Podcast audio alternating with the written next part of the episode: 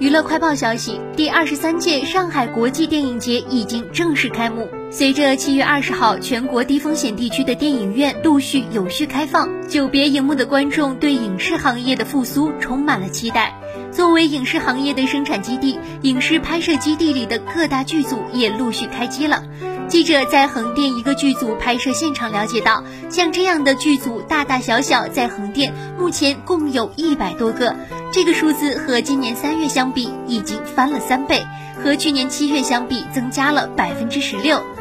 工作人员告诉记者，在横店目前已经开机拍摄的剧组有四十八个，筹备剧组六十三个。因疫情原因，许多原定三月开机的剧组都推迟到了七月。从六月以来，横店迎来了剧组开机潮。